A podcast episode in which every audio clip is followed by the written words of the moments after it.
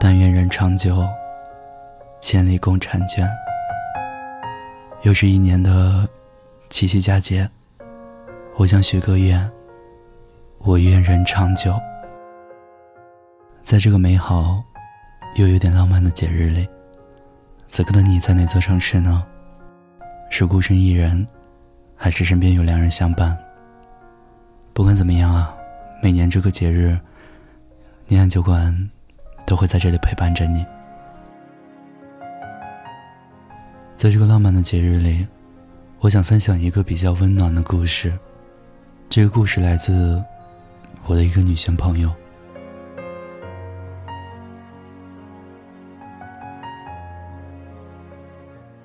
那一年我二十五岁，她二十七岁。我还在读研，她已经踏入社会。整个大学期间，我在厦门，他在上海。只有每年的寒暑假，我们才能在上海相聚。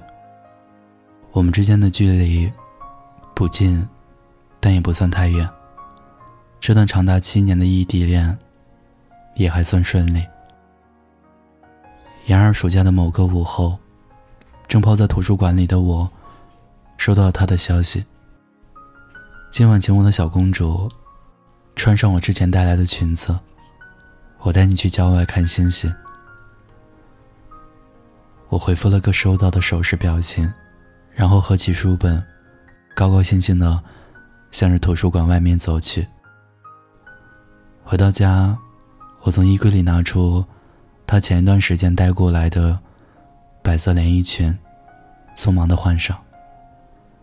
再给自己化了一个淡淡的妆，戴上一枚和裙子配套的发卡，发卡上镶嵌的几颗水钻，闪着光，让我觉得有些晃眼。我坐在梳妆台前，欣赏自己的美颜。过了没多久，他就发消息说，到我家楼下了，让我下楼赴约。我换上早已准备好的配套的白色皮鞋。兴高采烈的下了楼。到了楼下才发现，他穿着一套白色的休闲款西服，正倚在车门上看着我。我看着他，又看了看自己，还真是情侣装呢。难怪他会特地的叮嘱我，穿上这条裙子。我被他盯得有些不自在，走到后排车门前，拉开车门钻了进去。他看到我这样，笑了笑，随后就上车，并吩咐司机往郊外行驶。车子行驶在高速上，我有点犯瞌睡，坐在座椅上，脑袋开始小鸡啄米。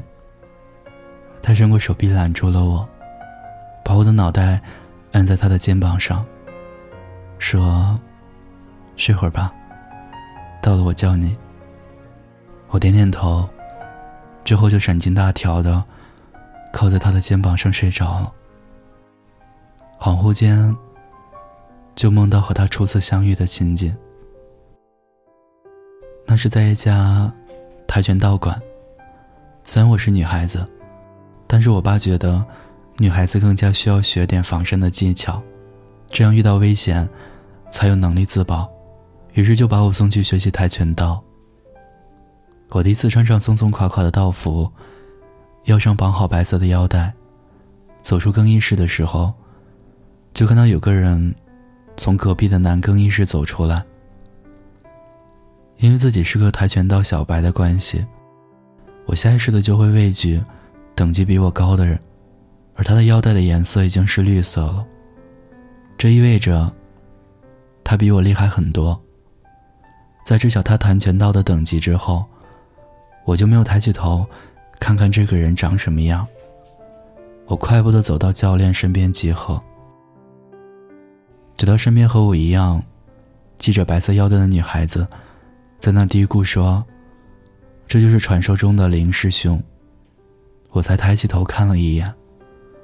他诧异的看了我一眼，走过来小声提醒，说：“我的腰带系歪了。”十三四岁的小女孩被这个差不多年纪的小男孩调侃腰带系歪了，我的脸瞬间红透了，而他在那儿似笑非笑的看着我。后来啊，每次去跆拳道馆练习，我他总是被教练分到一组。他会告诉我很多训练的技巧。不知道是老师教的太好，还是学生本身就有这方面的天赋。过了没几年，我就升级为跆拳道黄带了。而这时的他，早已是黑带二段。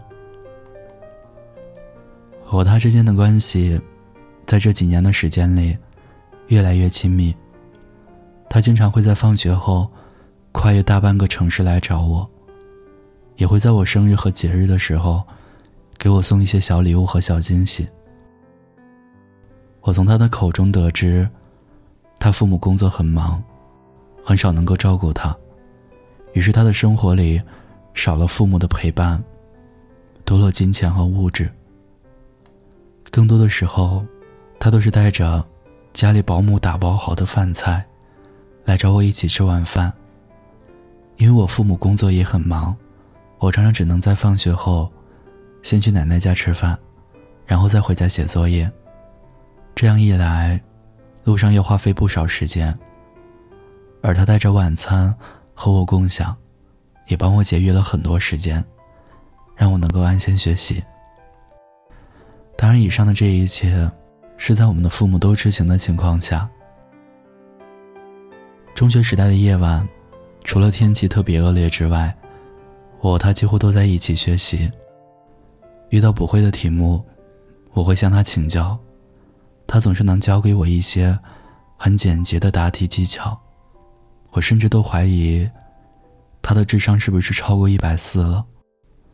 怎么什么问题到了他那儿，都能迎刃而解？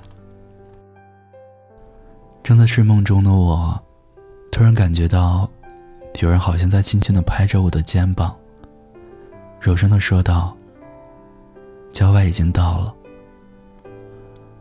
我迷迷糊糊的跟着他下车后，被眼前的情景惊到了。大片的绿色草地上，白色玫瑰花瓣铺成了一个大大的爱心。在爱心的周围，还有一圈红色的玫瑰花和香薰蜡烛。我转过头，看着他说道：“只是来看星星而已，你这也太铺张浪费了。”他摸了摸我的头，说：“无所谓啊，只要你喜欢就好。”我望着他眼里倒映出来的烛光，很多的小火苗，在他的眼眸中跳跃。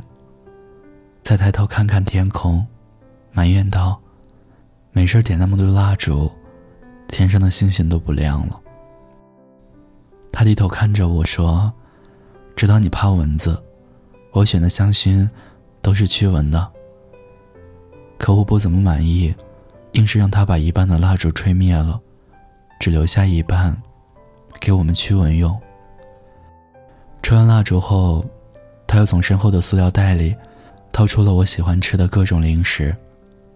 就这样，我一边吃着零食，一边和他坐在玫瑰花瓣上，抬头仰望星空，感受着初秋的晚风拂过脸颊，静静的享受着这难得安静的气氛。星空下。我们谁都没有先开口，打破沉默。因为一直抬头看着星空，我觉得脖子有点酸，就转了转头。这才发现，他正盯着我发呆。他看到我转过头，突然就说：“到了郊外，被广袤的苍穹和无边的星空笼罩。”我才发现，自己真的渺小。生命无常，我们好好的在一起吧。我还有点纳闷，他突然这么感性是什么意思？正在我感到疑惑的时候，他慢慢的从地上站起来，伸手摸向口袋，再缓缓的单膝跪地，打开了手里的丝绒盒子。钻石的光芒。在黑夜中，格外耀眼。他看着我，声音不自觉的有些颤抖，不知道是太紧张，还是有别的原因。他说：“我们相识已经超过十年，占据了彼此生命中一半的时光。我早就已经把你当成了我的亲人。这老套的求婚，在我眼里不过是个形式。你能答应嫁给我吗？如果你不答应，也没有关系。我还是会一如既往的对你好。”像哥哥一样，这一切来的太突然，我完全没有防备。我沉默了，低下头，开始回忆我和他之间的点点滴滴。他就这样静静的看着我，保持单膝跪地的姿势，等着我的答案。不知道过了多久，我脑海里的放映机。把镜头定格在他单膝跪地的画面上。我抬起头，看到他脑门上冒了很多汗珠，起身，主动往前走了两步，取出盒中的戒指，递给他。他喜出望外的拉过我的手，把戒指套在了我右手的无名指上，而后，他又把我紧紧的拥入怀里。低声说：“谢谢你，愿意给我一个家。”我明白，其实他说的是：“谢谢你，愿意继续陪伴我。”两年后的同一天，我们就正式登记结婚。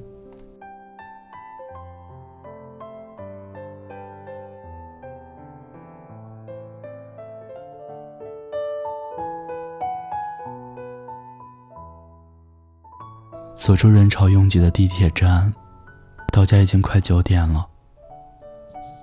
推开门，家里漆黑一片。我有点疑惑，他和女儿去哪儿了？换好拖鞋，洗过手，我走到餐厅去开灯。刚刚推开餐厅门的时候，就看到他手里捧着蛋糕。星星的蛋糕上。点着一圈蜡烛，不多不少，刚好三十根。女儿在他旁边唱着生日歌。唱完之后，就扑到我身上，然后甜甜的说：“妈妈，祝你生日快乐！这是我和爸爸一起为你做的生日蛋糕。”他在一旁说：“就知道。”你忙得连自己的生日都不记得了。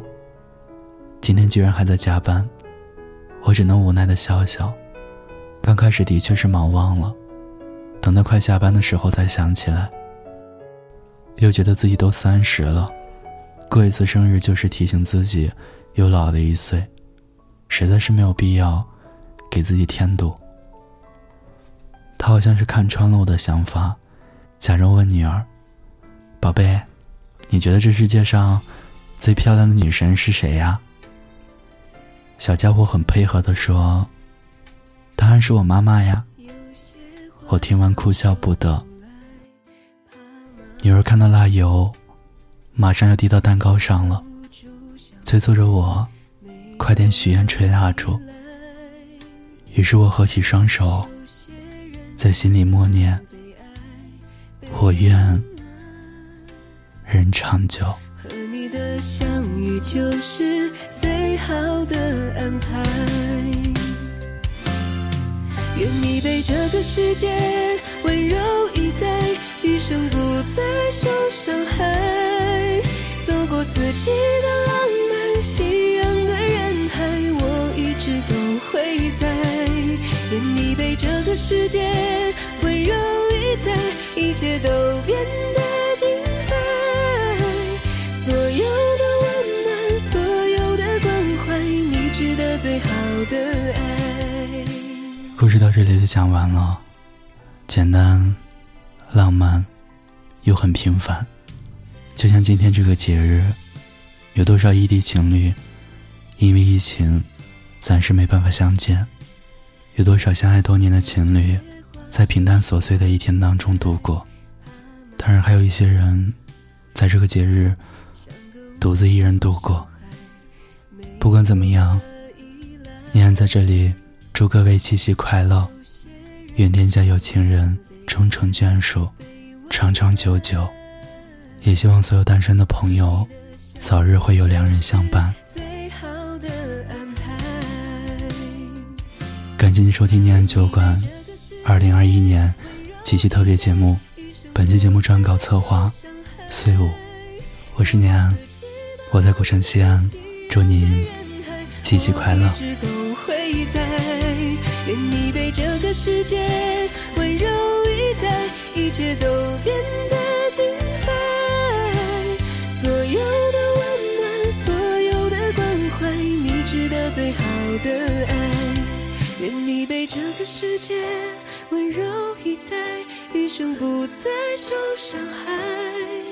走过四季的浪漫，熙攘的人海，我一直都会在。愿你被这个世界温柔以待，一切都变得精彩。所有的温暖，所有的关怀，你值得最好的爱。所有的温暖，所有的关怀，你值得最好的爱。